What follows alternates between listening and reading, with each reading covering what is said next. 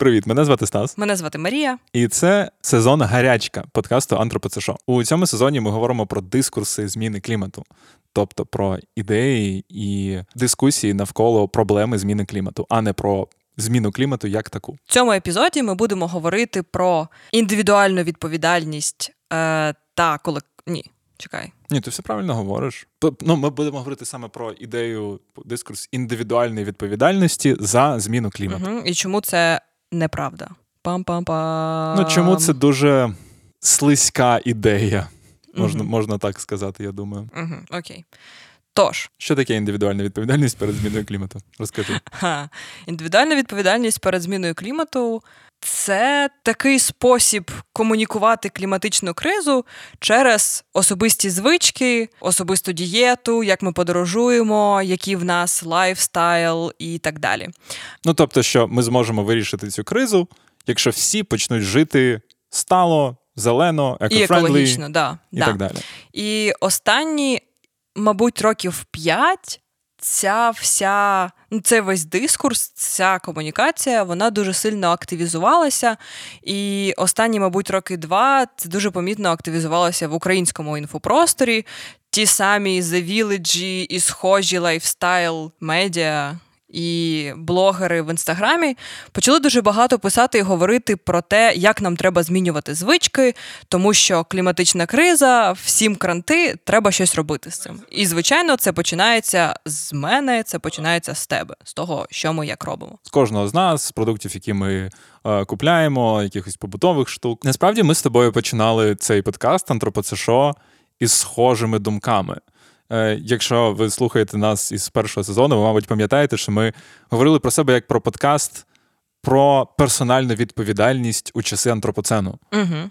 Так, ми ми робили великий акцент на тому, що звичайно за дуже багато речей, які відбуваються в світі, відповідальні великі корпорації, але і є ж да, але є ж от індивідуальна відповідальність, і ми зможемо самі це все побороти. Або принаймні ми маємо якимось чином не знаю, бути готовими до цього. Ну, типу, починати з себе. uh І це красива ідея, вона якби досі валідна в тому плані, що якщо ви цікавитесь темою зміни клімату та проблемами епохи антропоцену і хочете щось робити, перше, що ви можете зробити, це, мабуть, як ну, почати з себе і зі своїх якихось звичок, екоторбинки, одяг на секонді, менше пластику, переробляти сміття, бла бла бла. Всі ці штуки. Це це класно, це нормально, це, це нормальний перший крок. Але проблема в тому, що цей дискурс персональної відповідальності за зміну клімату на цьому і ставить крапку. Начебто, якщо всі почнуть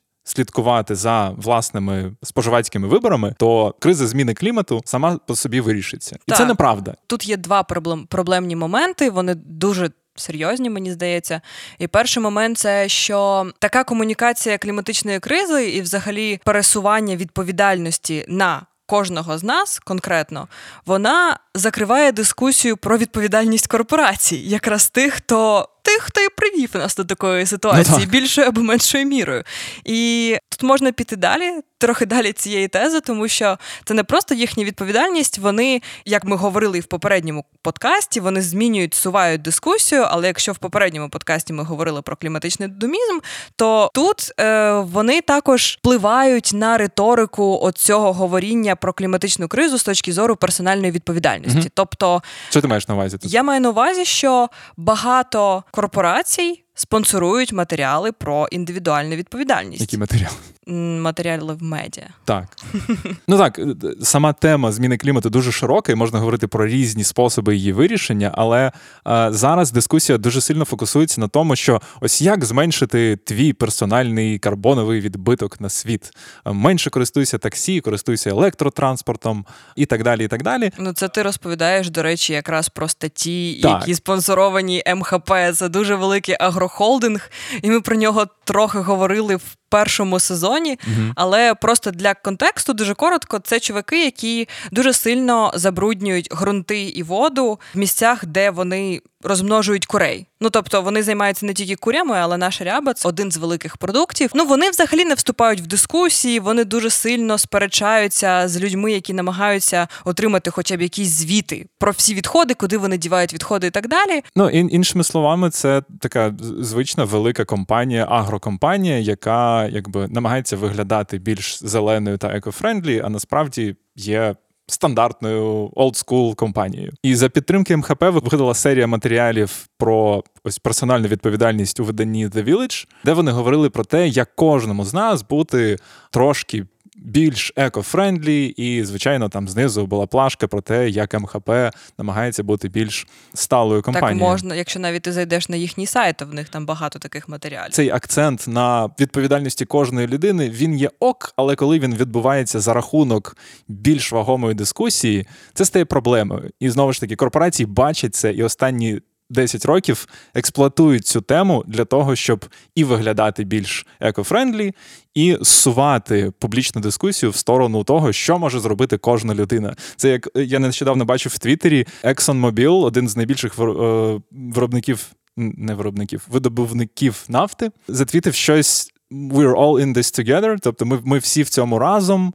Е, і ось наш звіт про те, як ми намагаємось бути більш сталими. І на що їм е, один із чуваків, за якими я стежу в Твіттері, відповів просто скріншотом статті, яка е, на York Times, здається, про те, що ExxonMobil ще 40 років тому знав про таке явище, як зміну клімату, і про те, що її діяльність напряму впливає на це явище, але вони вкладали ресурси в те, щоб скривати цю інформацію і ну заперечувати це. І зараз вони такі пухнасті і кажуть, що ну ми всі в цьому разом. Sorry, чуваки, ми всі в цьому разом, але ви один з основних факторів, який привів нас до цієї ситуації. Ну і те саме е, робить ДТЕК в Україні, коли вони підтримують або організовують якісь дискусії про те, як Україні перейти на відновлювальну енергетику, чому це важливо, і що Україні потрібно для цього зробити.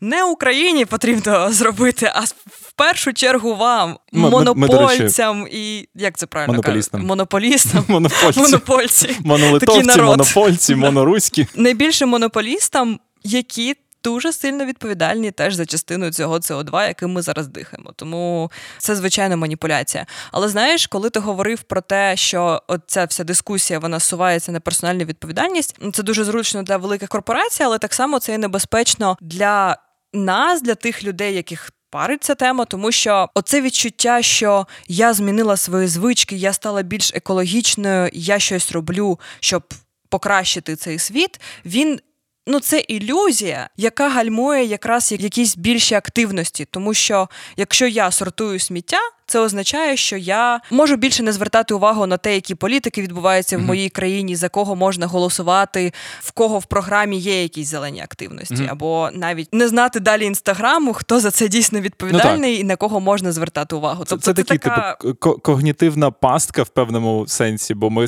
ти ставиш галочку в себе в голові, що а ну я вже eco-friendly, я вже там е, сортую сміття, я вже споживаю менше м'яса і так далі. І так далі. Да, що ти від і мене хочеш? Я вже роблю все, що я можу зробити на своєму персональному рівні. Це ще відчуття, що я роблю на своєму персональному рівні, воно трошки блокує цей м, важливий момент, що для того, щоб дійсно відбувалися якісь зміни, потрібно гуртуватися і потрібно разом щось робити. Одна людина цього не зробить ніколи. Sorry, але така правда. Ну, великі зміни в контексті кліматичної кризи можуть потребують відбутись... великих активностей. Ні, ну в плані ну вони потребують радикальних рішень з боку органів влади. Місцевих, державних, міжнародних інстанцій вони потребують певного тиску на корпорації і на ну великих економічних гравців. Це всі всі ці штуки можуть відбутись тільки якщо люди будуть просувати певні ці ідеї через демократичні інститути влади. І тут якраз ми наближаємося до наступної думки, що оця дихотомія індивідуальна відповідальність або відповідальність корпорацій, вона теж дуже маніпулятивна і. Завжди, якщо говорити про зміни, треба говорити про колективну відповідальність і про системні зміни. Тобто, коли я прийшла до такого висновку, я дуже сильно здивувалася, і мені ну це ніби взрив мозку, коли ти такий вау, тепер мені точно все стало ясно. Тепер зрозуміло, чому воно так, чому раніше воно не працювало. Типу ти як Нео винурнула з матриці? Ну, я що? не знаю, чи можна проводити прямо ж таку паралель, але. Ну, ти Дуже емоційно зараз описала свій Ні, ну це, це досвід. до цього висновку не так просто дійти, коли ти читаєш всі ці матеріали або навіть бачиш у стрічці, що топ-5 найбільш екологічних товарів, які тобі треба купити, mm або чому ти не маєш їсти м'яса, ти така. Скотиняка, що ти хотіла сказати.